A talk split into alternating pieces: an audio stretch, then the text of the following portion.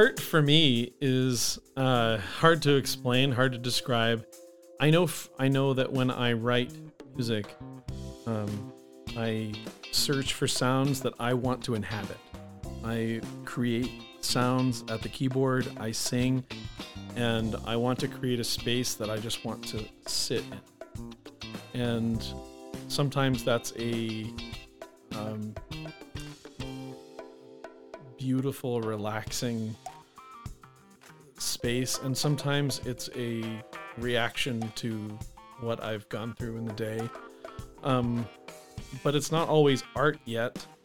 It's kind of that pre art making process. And then once I sit in that, whatever that is, in any moment of my day, I can put pieces together to make that happen consistently. So I don't know if that makes sense, but like, um, if I am enjoying this space that I'm creating sonically, then I can then reproduce that. I can write music that um, expresses that so that maybe you feel that sense of acceptance and the architecture that I feel when I'm in it. If you feel like looking up and and this is like an ah moment, then I've succeeded musically. I've create recreated what I've felt and made you have that moment. And for me, that's what I am always trying to do when I write. As for what art is, it's kind of like what, uh, what was it? Uh, the the Supreme Court justice that said, uh, "I don't know how to describe pornography, but I know when I see it." Right.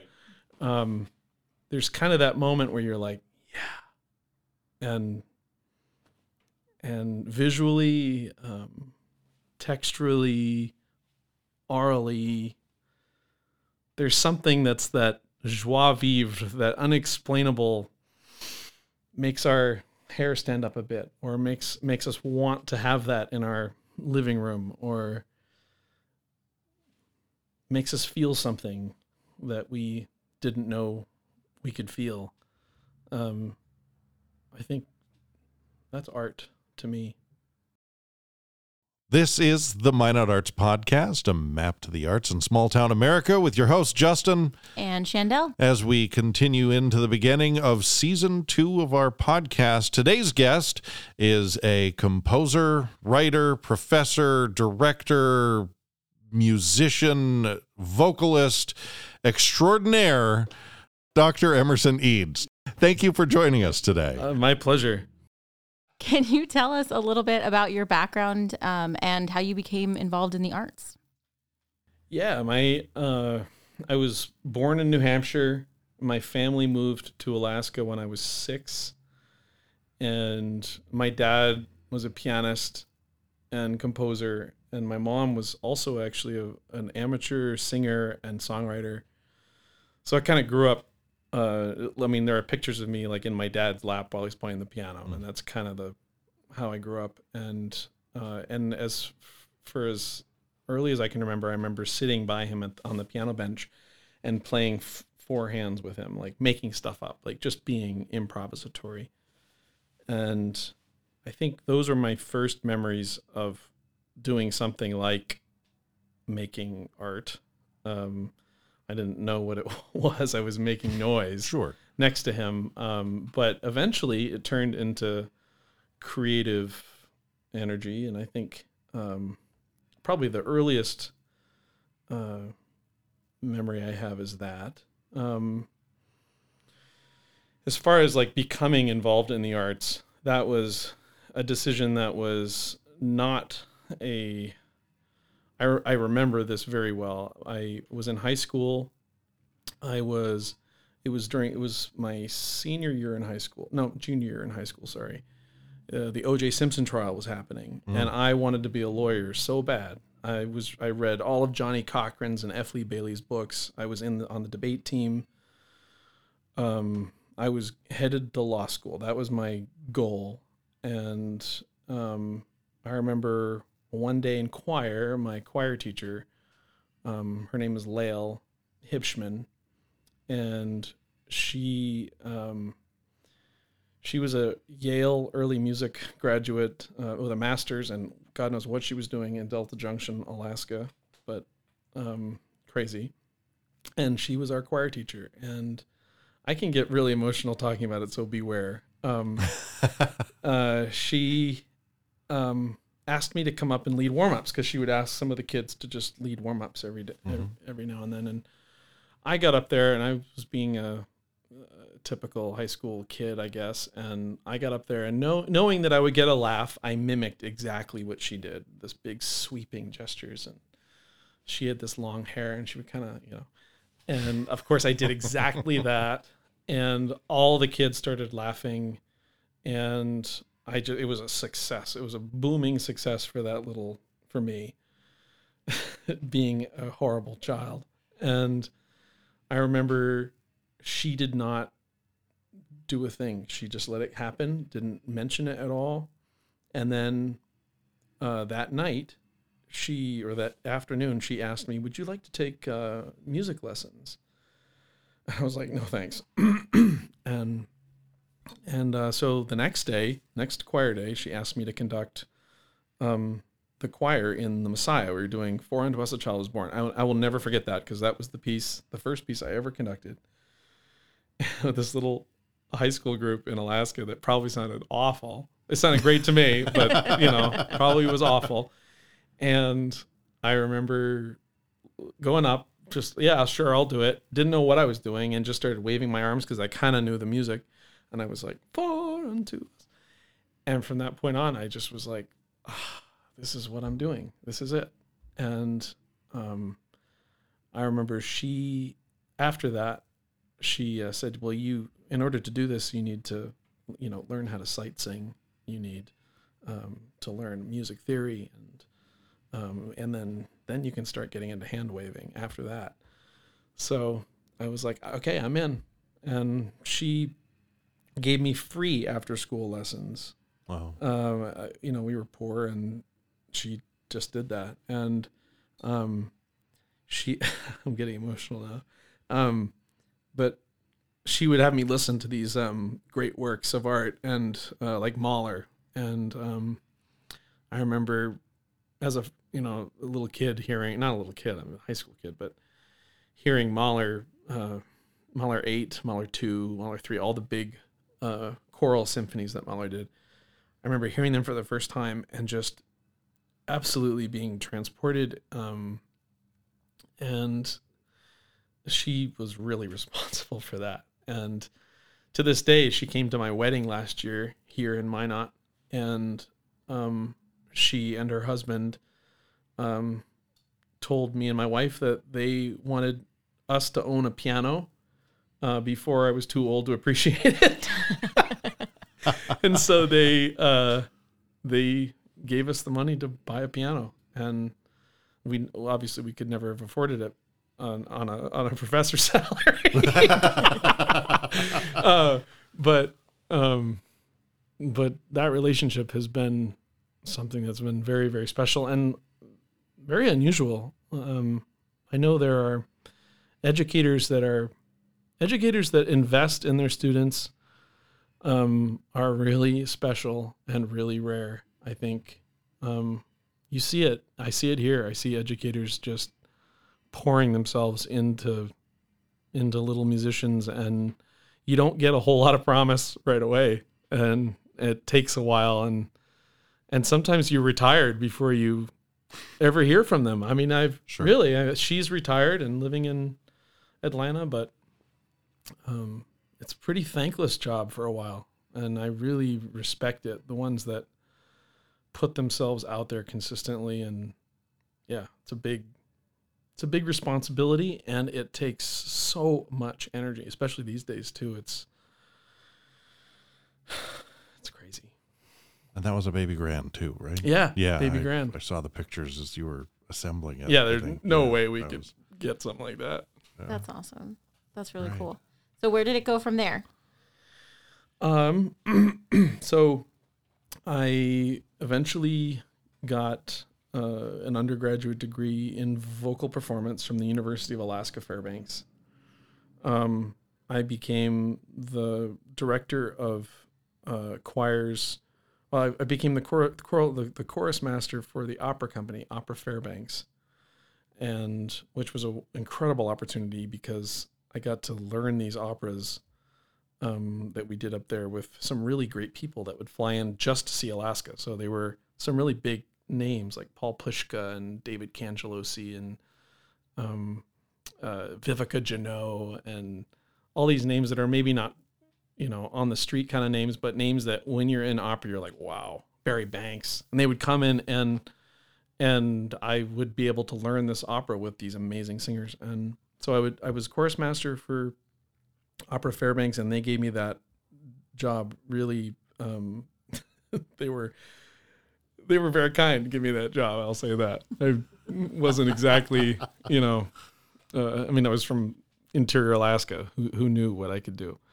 Um, and then uh, I inaugurated the sim the Fairbanks Symphony Choir. So they didn't have a choir. They would use the school choir, and they would use uh, you know high school choirs. But Edward Zilberkant, this Russian conductor, fabulous guy, he really wanted a symphonic choir that he could always use with the orchestra. So he's like, Emerson, we need you to get this done. And um, I was like, okay. And, and he was like one of those guys. He just his energy just like Like, I'm not going to tell you no. yeah, Yeah. you can't. Right. And uh, so I, I did that, and we did you know Beethoven's Ninth, Verdi Requiem, Choral Fantasy, Beethoven, uh, Carmina Burana, all the big choral warhorses we did, and uh, then I got my master's in vocal performance from the University of Alaska Fairbanks, and then I just taught adjunct at, at UAF. Uh, I taught um, voice adjunct and taught. Uh, I conducted the university choir there, um, and did opera the the, the opera Fairbanks gigs, and realized that. Uh, so I think one of my friends said, you know, you really need to get out of Alaska. You need to like grow a little. And I was like, I. And uh, so I um, choral directing has always been my love, and I, I always knew that that's what I would do. And so I, uh, a friend of mine who, some friends of mine who went through the Yale um, uh, sacred music program, told me that this new director at Notre Dame uh, was the prior director of sacred music at Yale, and she had just jumped ship to Notre Dame, and then there was lots of money there. Like, try to get in. It's a great program. Well, I looked into the program and then I realized this director that was there, uh, Carmen uh, Helena Tellez is her name. Um, she was my teacher, and um, I real when I realized that she was at Notre Dame, I was like, oh my god, I've got to study with her because I'd seen a TED talk with her way prior to that, where she was just describing my feelings about choral music in a way that I was like, oh man, like she her her whole emphasis at the time was something about you know choral music is just it's not about getting up and singing on risers and singing with music it, it's a it's you've got to create art with it. It is impacting and it's it's not just you know dead choral singing. And and that really resonated with me. And so um i applied to the program and got into the doctoral program. And that really changed my life. I i went and um you know the colleagues that I have there are, you know, dear dear friends that I keep in contact with today, and and then this was my first job after graduating in 2018. Landed here, and um, yeah, it was it was not a path that I, you know, ever thought I would take. I mean, really, in, in terms of how it happened, but um, I can't think of another way or another route that I would have taken. I I think everything is right.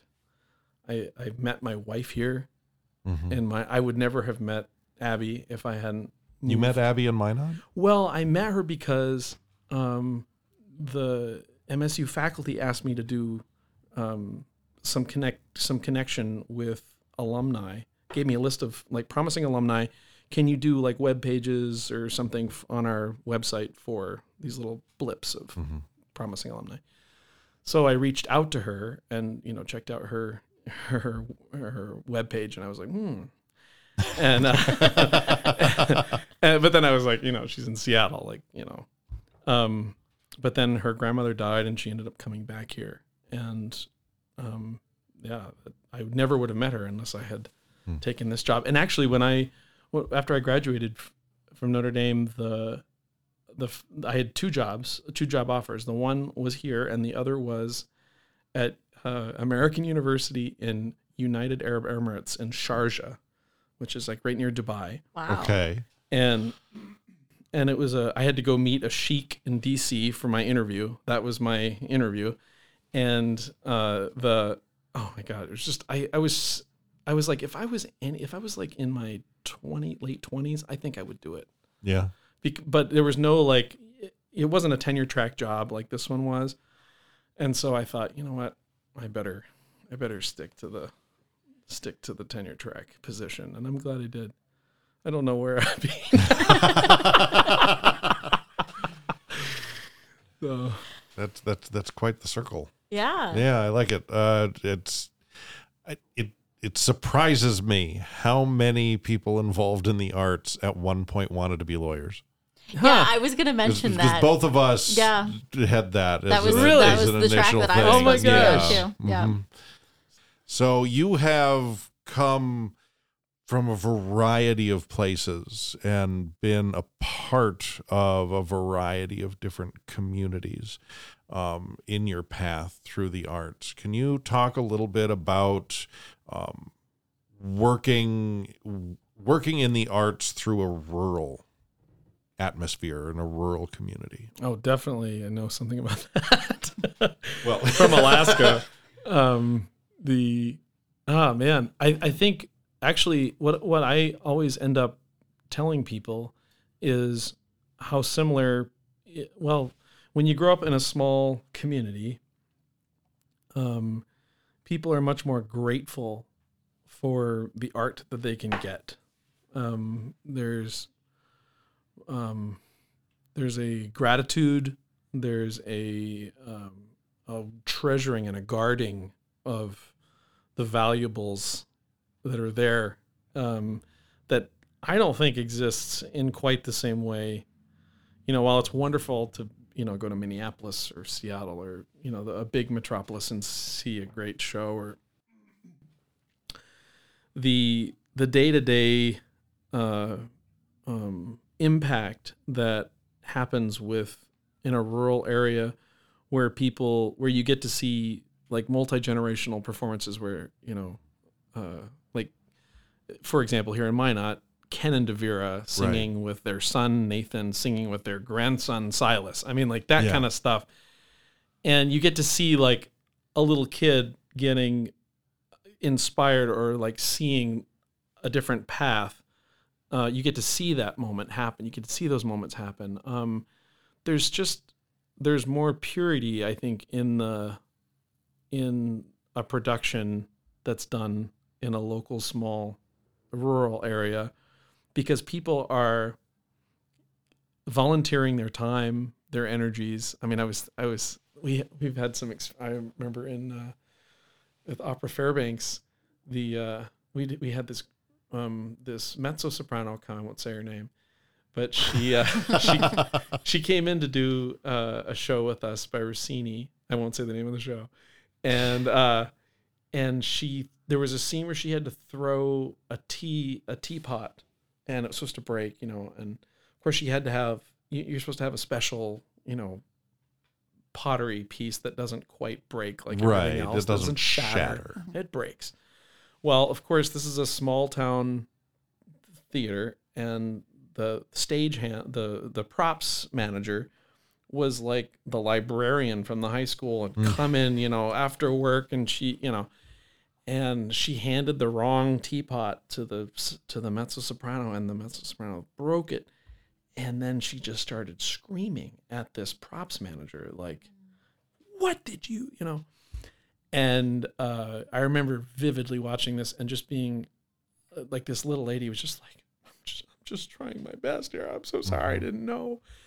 And uh, that you see things like that when you're in a rural place. You see people giving them giving of themselves in a way that's far beyond what a union props manager would be doing under Sure. those same circumstances.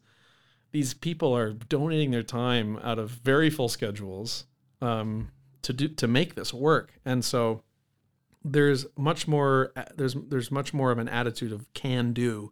Let's get this done, you know, with baler twine or with you know whatever it may be. Let's get the show up and running, and um, I think that's I think that's one of the beautiful things about rural um, art making, but also just the the um, the contribution of of local businesses, local partners um, that aren't just giving money.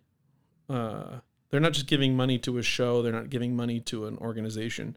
They're giving money to the fact that their kids sang in Western Plains Children's Choir, and and they and they know how that kid went home and sang themselves to sleep, you know, or or you know they know how that how that kid felt when their that choir director retired, and, Right. And and the meaning that that had, and so they're that's why they're giving. They're not giving to just sponsor. So there's a there's a depth in everything from money to props to the actual singing that's really special in a in a rural setting. Do you think it's interesting then that you you took this position instead of the other one coming back to an environment that has those rural roots? Like do you see any connection between how you grew up and your relationship as a child to your arts opportunities and what you're able to provide in this community? Yeah, I mean, uh, there are definite definite similarities. Uh, it's not quite so isolated. here. Right. I mean, it is. The funny thing is, people always talk about how isolated Minot is, Right. or off the beaten path, and it is true. You have to. I mean, you got to go through Minneapolis in order to get anywhere. Plane, you know, or De- you know, Denver, but but yeah, it's not like taking a four-hour trip in order to get out of the state and then to anywhere else. So it's a lot less. Um, uh, what is the word? Remote. Remote. Thank you. I know there's sort of been a theme about like full circle the last couple of hmm. conversations that Yeah. we've had. Like, do you see any theme from, you know, your experience with the rural arts growing up to what you're able to offer the community or some what you want to offer the community with that? I mean, I I think that, yeah, there are obvious connections between you know making art in Alaska and making art in North Dakota. Very similar um, aesthetics. Um, I think there are in order to in order to in, in order to make in order to make things happen in order to make art happen especially when like for instance messiah is coming up Mhm. and I always just like it always comes at the this really busy time of year and there are um there are so many people from the community that are invested especially the heritage singers Mhm. that are invested in making this happen. But there has been a over time less and less younger people getting involved in making it happen like Sure. like there was. And um it's been it's been one of those it's a it's a good it's a good uh indication of what it's like to put together art in this in a rural area because to get people to come on a Monday night just to rehearse Messiah to get this thing going because we've done it for a century. We've done it for a century in Minot, Right. right. And like I would hate to on my watch to be the guy that Messiah stopped happening. He's the guy that killed Messiah. You know, um, and but the the energy that it takes to get all those groups together, to get the instrumentalists together, and uh, free, to get them to play for free, to get choristers to come in for free, to get as many soloists as you possibly can for free, to put on this labor of love for students at MSU for their scholarships, for their music scholarships. It takes a Herculean amount of energy. And that's just one little thing. The energy that it takes to to to do art. Um, there's this song by Sondheim. Art isn't easy. Any minor detail is a major decision. Got to keep things in scale just to hold to your vision. Um, and it's like doing that every time you're doing something. It's just like it. It can be draining, but the, I think the um, the rural aspect back to that is feeding when you realize that somebody in the audience uh, is um, uh, has just come to the oasis has just been hungry for this and came and it was the thing they needed to like you know face another day or um and that's the that's the stuff that that is that really makes making art and the and the effort that it takes to do it uh, superiorly enjoyable. Not to mention the connections with other people, the people that you're making the music with. Uh, I mean, I look at like like Ken and Devera, for instance. They've been what 30, 30 years yeah. doing doing what I'm currently doing, and um, what I've been trying to do for six years, they've been doing for thirty. Um, and and all the other faculty that are there that make this music and make make art and um and the amount of the amount of uh you know self uh evisceration and and um you know uh, what's the word I'm looking for? That that deprecation that that mm-hmm. internal insecurity that is this art? Is am I good enough? Is this what people want to see? Not enough people are at my concert. Does that mean anything? Is not enough people are are coming to these shows. Am I am I doing something wrong? What's wrong with me? Um and and then you get a chance to sit back and listen for a minute and you're you're brought back to that oh my gosh this is why we make music mm-hmm. it it can it can be really soul sucking at times and at other times it it's just the the moment that you needed to carry on I definitely feel that. I think even with like the events that we put on, which obviously we're not like the performers in those, we're just organizing. But like right. our after hours, you know, we don't RSVP for that. We're waiting every every time yeah. to like see who shows up, like how many people are going to be here, like are we, you know, is everybody going to have a good time? Is there going to be enough people here that there's going to be like enough energetic exchange that it's going to be worth their time? And so there's all that anxiety and all that getting everything ready beforehand but oh, then it never goes away. It, no, no, no right? It's just part of the process right? Part of the creating That's the, the depressing event. news. right? But then once you're there and you get a chance to sit down and listen to the music or paint on the canvas or just like take the time to have a conversation with somebody who's there with you and you're just like oh like and you allow yourself to participate yeah. outside of it then you can then you know why you're doing it well, I'm finding it very interesting too to come into this episode right after talking to Ellen mm-hmm. um, from the symphony, mm. and uh, that that ability that this community has had over the last hundred plus years of community pulling together to create something. So you bring the Messiah, and the Messiah is not some fun little piece that you can get together and oh yeah this is fun like this is a weighty deal yeah. like and there are so many people you rehearse three times before a, a major performance and there are so many people in that choir that have done it year after year after year. They don't even need the three rehearsals anymore at right. this point. They know what they're doing when they come in.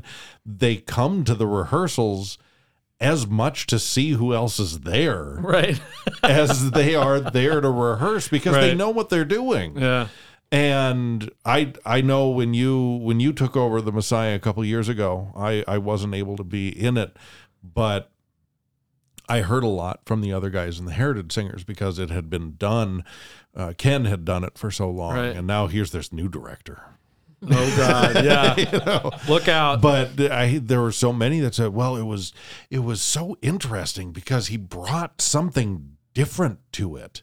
And then all of a sudden it's like, "Well, it it doesn't have to be the same thing." right. time after time like he has a different energy he's he's interpreting things different and that's always fun especially with these curmudgeonly old guys Right. Yeah.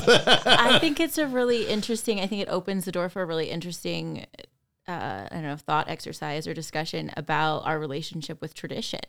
Um, I think culturally, like, I America's weird for tradition because we don't have like a super long standing sure. you know relationship with it the way that a lot of other cultures do. And so when you have something that's been done in a community for decades um, but the younger generation is like not it's not as passionate about keeping it going um, and it's changed a little bit for the people who are participating. It's just it's it's an interesting thing to think about like what it takes to continue to to make sure that that stays alive well it's right. going back to that whole idea that the worst words for any organization is are we have always done it this way Hmm.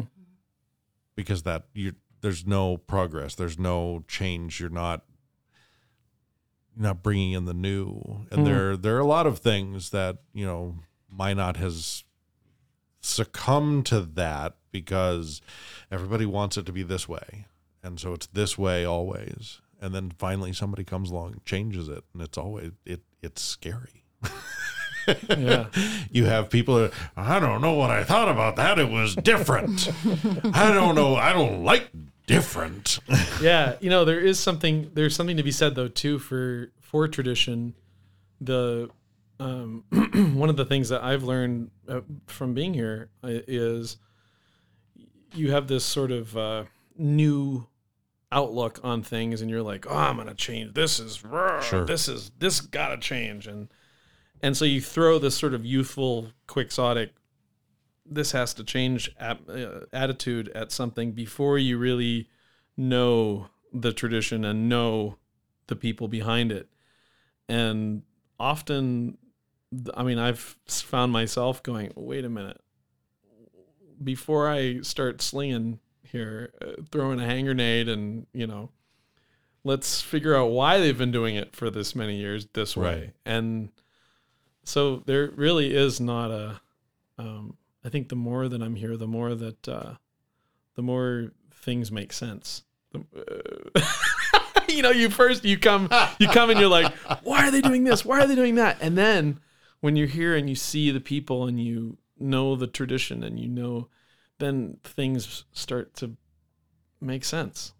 And, and, um, and maybe that's getting older. Yeah, you just well, don't want to start as many fights. You don't want to. Maybe that's some of it too. You know. But Well, and I think it's it's really cool to think about that multi generational element in in a community like this because it is those relationships and that level of commitment to something that keeps things going. right. Um, Everybody brings in their own bit. yeah. Well, and it's those memories from when you're younger that like fuel the the energy that it takes for you to be like, okay, we're gonna we're gonna we're gonna wrestle this thing again. you know, Right. And it's cool to to see that play out. Well, okay. So I'm going back to that. I don't know why. Um, the Renaissance Feast yeah. is something else that you have taken over, and you have made changes, which, and I'm sorry, it, I never end up able to make it one of these days. One year I'll make, I'm gonna. It's been a while since I've made it, but I have. I've heard all sorts of the. He finally changed something. Uh, So- it's a wonder I've survived. That I've survived. honestly. Um, there some some. I mean, ch- sometimes change is very necessary. sometimes, yeah. to do things. Sometimes, um, what is it? Uh, Professor Umbridge, change for sake of change is bad or whatever. Going to Harry Potter, I don't know why. Uh, but, but that's that's where we go. Anyway, so you are you are a composer. You are writing a lot of your own own pieces that you have been presenting to this community and others. Um, and you've been doing a lot of uh, that work and with Messiah Renaissance or all that with the chamber chorale and everything. What elements or how does your rural upbringing and your uh, commitment to now this rural community, how does that rural nature impact your art and how you do things? I think there's something to the way that I that I make when I create, like I was talking about, uh, with regard to what is art, the um, the desire to have um, a safe space or architecture, I think was the word I used, um, where you can inhabit and and uh, live in the art that you're making. For me, perhaps that is the you know from coming from a cold uh, climate of just wanting to be inside a safe space where you know the howling wind and 40 below zero weather i don't know. Um, i think there's definitely that correlation weather climate wise here. Um, but in terms of how i create the art i don't i don't create any differently. Um, uh, you know when i was here, you know, when I was in Alaska to how I was when I was in South Bend and Chicago. And I I just you know, that's what I do. But I think it maybe plays into aspects of uh being in rural settings because of the the music becoming a space, an actual space for me. Can you talk about any collaborations or community engagement projects that you've been involved in here in Minot? Yeah. Um, this year actually has been a really um, terrific collaboration year. Um, the Minot Chamber Chorale, in particular, has partnered with um, the Dakota Pro Musica from Mhm. Bismarck, Oh, cool. uh, which you guys have been supportive of too. Bravo. Um, Jason Thomes is a terrific friend, and um, ever since he arrived here in North Dakota, there's just been a flourishing of choral art, and, and certainly in Bismarck. And this year, we collaborated. The Ch- Minot Chamber Chorale collaborated with Dakota Pro Musica to put on uh, "Considering Matthew Shepard." 25 years since Matthew Shepard's death. And we did two performances, one here and one in Bismarck, uh, which were very well attended. It was r- remarkable, actually, um, how well attended they were. And then we did a performance in Bemidji, took the choir to Bemidji and co- collaborated with the Bemidji Symphony and Beverly wow. Everett, who conducts that orchestra as well. And um, and so yeah, three arts organizations, one out of state and two in state. It's pretty re- remarkable undertaking, but we we did it, and it it really was a successful collaboration. Um, the wonderful thing about collaborations is that they make they make possible things that would never be possible, uh, especially in music. When you collaborate with people, it makes the possibilities of pieces of music you're able to do so much bigger and um and in this case it was considering Matthew Shepard by Craig Hella Johnson. The next collaboration we're doing is in uh, March with the Minot Symphony. Oh, okay. Uh, we'll be collaborating with them, and I'll be conducting my Mass for the Oppressed with the Minot Mm, Symphony. yeah. And um, it was really, really uh, gracious of uh, Maestro Amaya, Ephraim Amaya, to a- allow me to do that um, as the conductor of the symphony. Whenever you allow another conductor in, it's like a little bit of a um, you know, a little side eyes, a little bit of, you know, because that's his group, you Mhm. know, and then for him to allow me to do my mass for the oppressed, and then to bring in my choir, and um, and then we'll be doing Finlandia as well with uh, with the chamber chorale. Um, so that that collaboration, and then in the spring we'll be doing uh, the Minot Chamber Chorale because of a very generous donor in the group um, we'll be bringing in Z. Randall Stroop, who came a few years ago, actually, I think about 10 years ago, before my time. And uh, he'll be coming to do uh, a, like a master class and also conduct a bunch of his pieces. Um, so that's a terrific opportunity. I think a lot of the actually, I think the um, we're trying to get like the heritage singers, the voices of note, all the ships at sea in, in choir land to come and be part of that. And so that's another collaboration amongst the choral peeps here in town. So yeah, collaboration um, is alive and well here in Minot, and the and and the cool the, the the the indicative part about that is that people are willing to help each other, and that is, um, I mean, especially when you're not going when you're not doing something for money, when you're doing something for a purpose. Um, again, something that happens only in rural places, I think, uh, where people are willing to do something just because, and and then collaboration makes that just because into something far bigger and far more poetic or artistic um, than it ever could have been. So Yeah.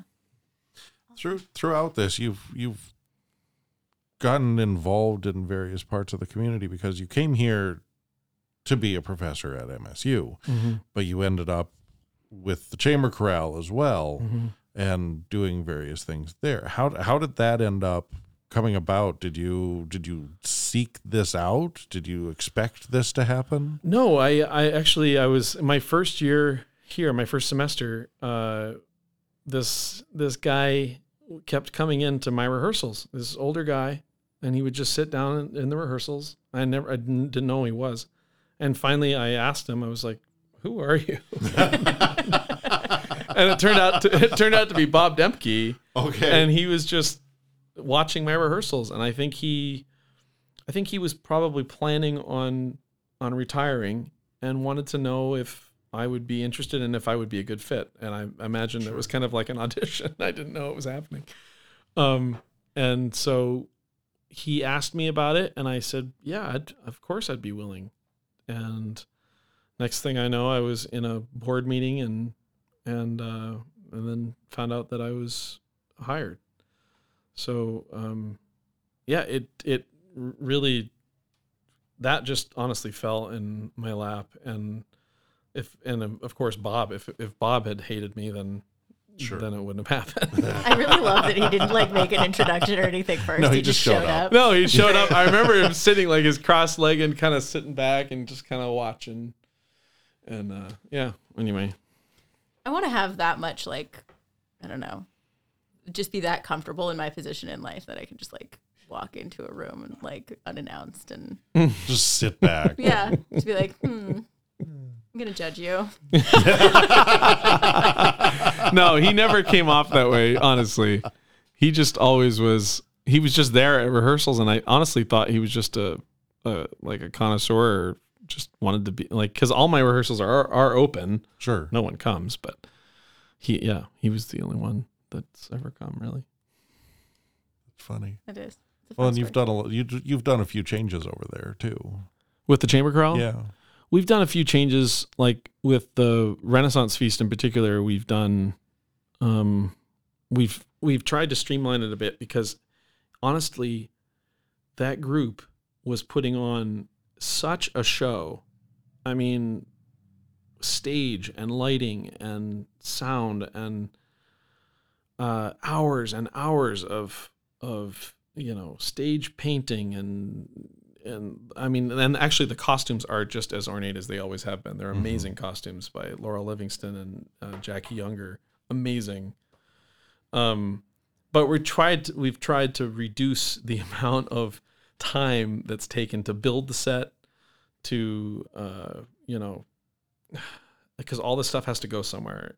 That's another problem with the arts in Minot is storage for all these things, and um, so we've tried to reduce what we're using to put on the feast, which is we're not doing a huge set anymore. We tend to just use uh, symbolic, aesthetic, you know, uh, Renaissancey um, banners and things. Uh, I'm sorry, I'm not making doing it justice for what those what those uh, ladies are doing.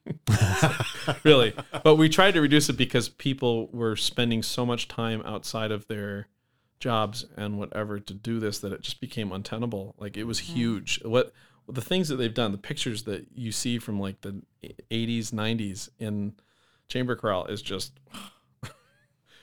I mean, it's a full-blown production.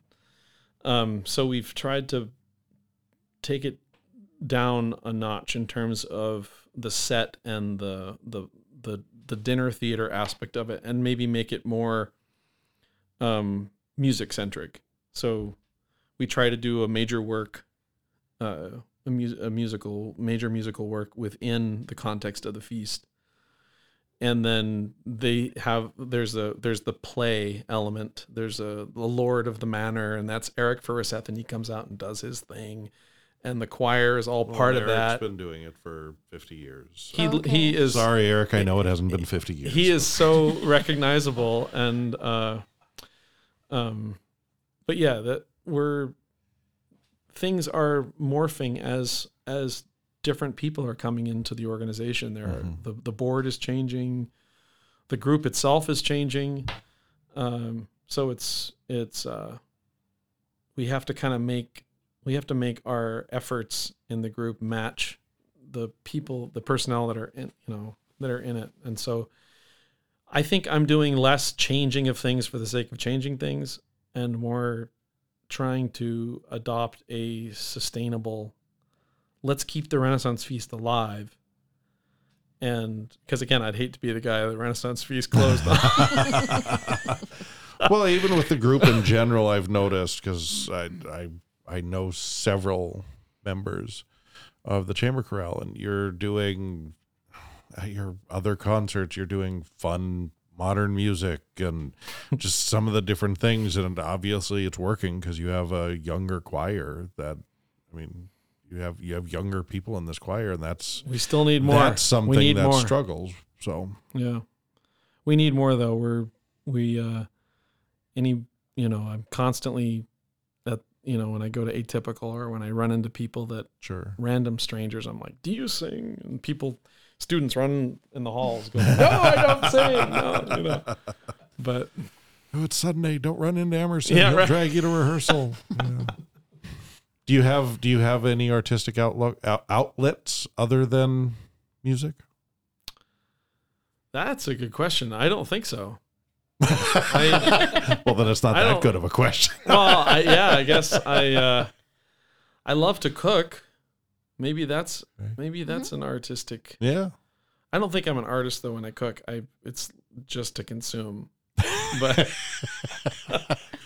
but I love to cook. So there's that. Um so no artistic outlets. I'm a pretty I think music is pretty much every I mean if I have any extra time, any it's at the piano or I go down to my I have a little uh, studio in my house and I just work on something. Yeah. Um, I like to I like to mountain bike when I don't have. That's not really art at all, but I don't know. I it can be when I watch real mountain bike people. It is artistic, Sure. Uh, but I'm not.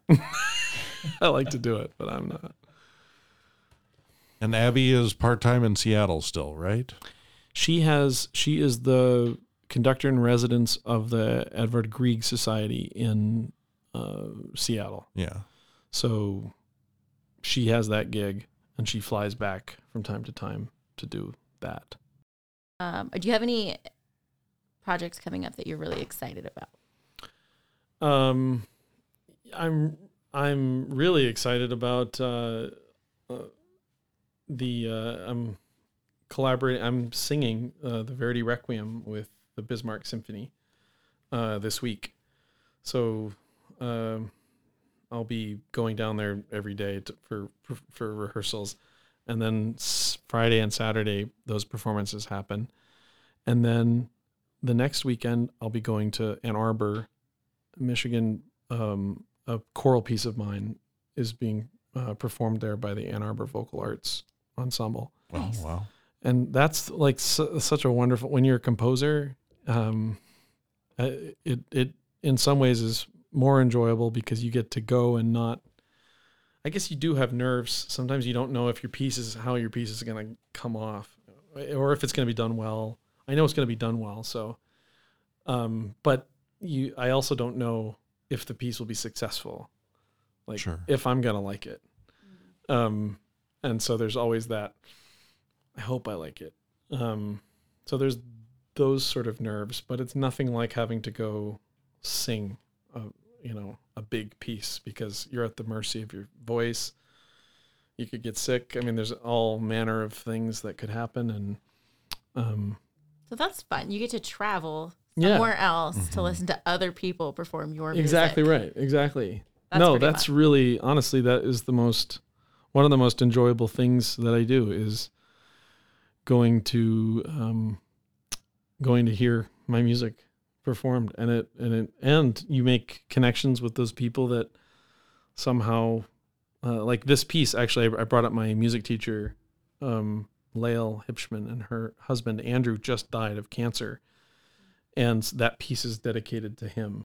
Um and so it it carries a special uh connection and um so yeah that that's yeah. a and that's that's a cool. You get to travel around and like share that with other people in honor. That's really neat. yeah really cool. it, it is a it's yeah it's very on the one hand it's a very selfish yes i, I love to travel so it's like yes i get to travel um but it's but it is also like the connections that you make with people that are singing your music um i it's it's so incredible to see people giving themselves to your music Mm. when there's so much great music out there.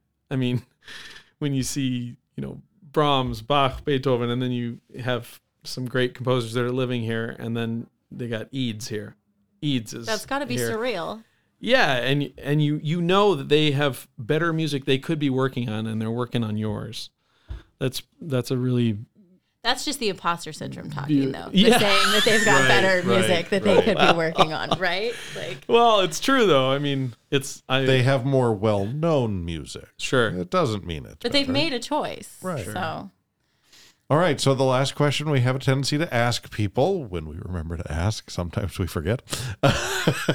uh, if you had one and just one arts related piece of advice that you would give either somebody new to the community or visiting the community, what would it be? I think it would be to join an arts organization. Either join or attend. Um, I think one of the one of the things that makes a community seem much much more connective and vital is when you embed yourself with a group of singers or musicians or artists you get to you get to see your community in an entirely different way and hear your community in an entirely different way um, and it makes the being here um, a lot of people come to minot not necessarily wanting to come to minot Right. um, Air Force people. Um, that's the only thing that comes to mind. Air Force people. Um, but but one of the things that makes your time here in Minot uh, more, far more meaningful and and far more uh, beautiful is uh, making music with other people. And I, I'm telling people all the time, like singing in your car is a is a um, is a prerequisite for joining the choir. If you sing in your car, then you can join the choir. If you sing in the shower, you can join the choir. Um, and often it's not just the the the the amazing technique and the amazing ability that you have as a singer. It's the fact that you're singing next to you know Doug, who's an attorney downtown, who or or a dentist who uh, you know can help your kid out at some point or you know you're you're making connections in a community that are very vital and when you make music with people when you make art with people those connections are so much more strong. Um, i know from experience from singing in a choir that the i had uh, you know i had a i had one experience when i was in uh, college singing in the world youth choir for two weeks in in prague. And those those kids that I sang with are people that I talk with today from Palestine, from Israel, from Germany, from Vienna, from and they're just those connections are so strong and it's because of music. It's not because it's not because uh, you know I'm such a great person or they were such a great people. Re- um, really, it was the music that we were singing and the performances that we had together that made that connection so vital. And um, so, yeah, I guess my advice would be join an arts organization, volunteer for an arts organization, um, and experience the art here in Minot. And uh, one last thing, I, I think Minot is so amazing that uh, we have, you know, we hear this a lot, but it's it bears repeating. We have a professional orchestra. We've got an opera company. We've got, my gosh, like five or six choral organizations. Um, we've got two bands, right? A city band, a three band. So band. yeah, and a community band and a, uh, a university band. Mhm. Um, there's just there's so much here, and uh, that couldn't have happened without a century of tradition and a century of inculcating music and the appreciation of it and appreciation of art. Um, and we are so grateful to Maca for all that you guys do to make us thrive. Um, I can I can say that um, it takes so much energy to to apply for these things to put your name out there to go I'm yeah we're we need ten thousand dollars and I'm gonna do it and I'm gonna apply for this. It takes so much energy to do that, but it also takes energy to be the organization that is getting money so that you can parse it out mm-hmm. to and we're so grateful. Thank you for all that you guys do. It bears repeating that we do not instruct our guests in what they say and their answers. we do not have any part of that. and, and we're lucky again like lucky to be in this community that makes what we do easy like Right. it's easy to be annoyingly passionate about our arts community in a community that has really cool stuff Right. happening all the time Yeah. and really passionate arts leaders who are changing the game and want to instill that in the roots of our community like it makes our jobs easy so Well, and as somebody who's been a part of several different groups, I really appreciate that answer um, of of joining a group, an organization, being a part of something. I have met so many people doing theater that have come from completely different areas and they moved on to do something completely different but you know for a little while while they were ta- in town you know i would was a part of their family because we shared a stage together. Yeah. You know, that that sharing a stage with somebody in a performative aspect, it is a bond that is can't be rivaled That's by, true. by just anything.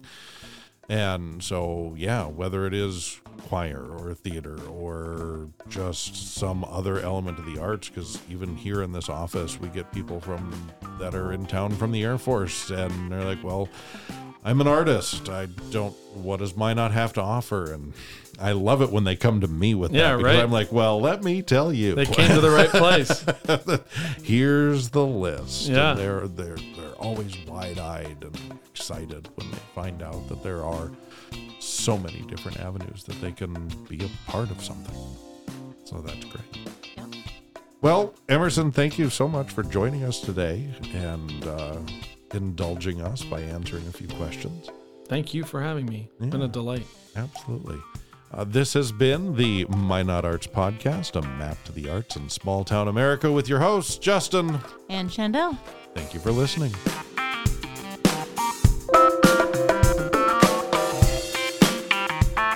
Thank you so much for listening. If you enjoyed our antics today and would like to hear more from us, we'd greatly appreciate you leaving a review or subscribing via whatever platform it is that you're listening to podcasts on. The Minot Arts podcast is hosted by Justin Anderson and Chandell Latin, is presented as a program of the Minot Area Council of the Arts in Minot, North Dakota, and is produced by Brandon Tronson of More Than Music. This project is supported in part by grant from the North Dakota Council on the Arts, which receives funding from the state legislature and the National Endowment for the Arts. Thank you again for listening. If you'd like to learn more about us or any of our programming, you can find us on Facebook and Instagram or online at minotarts.org.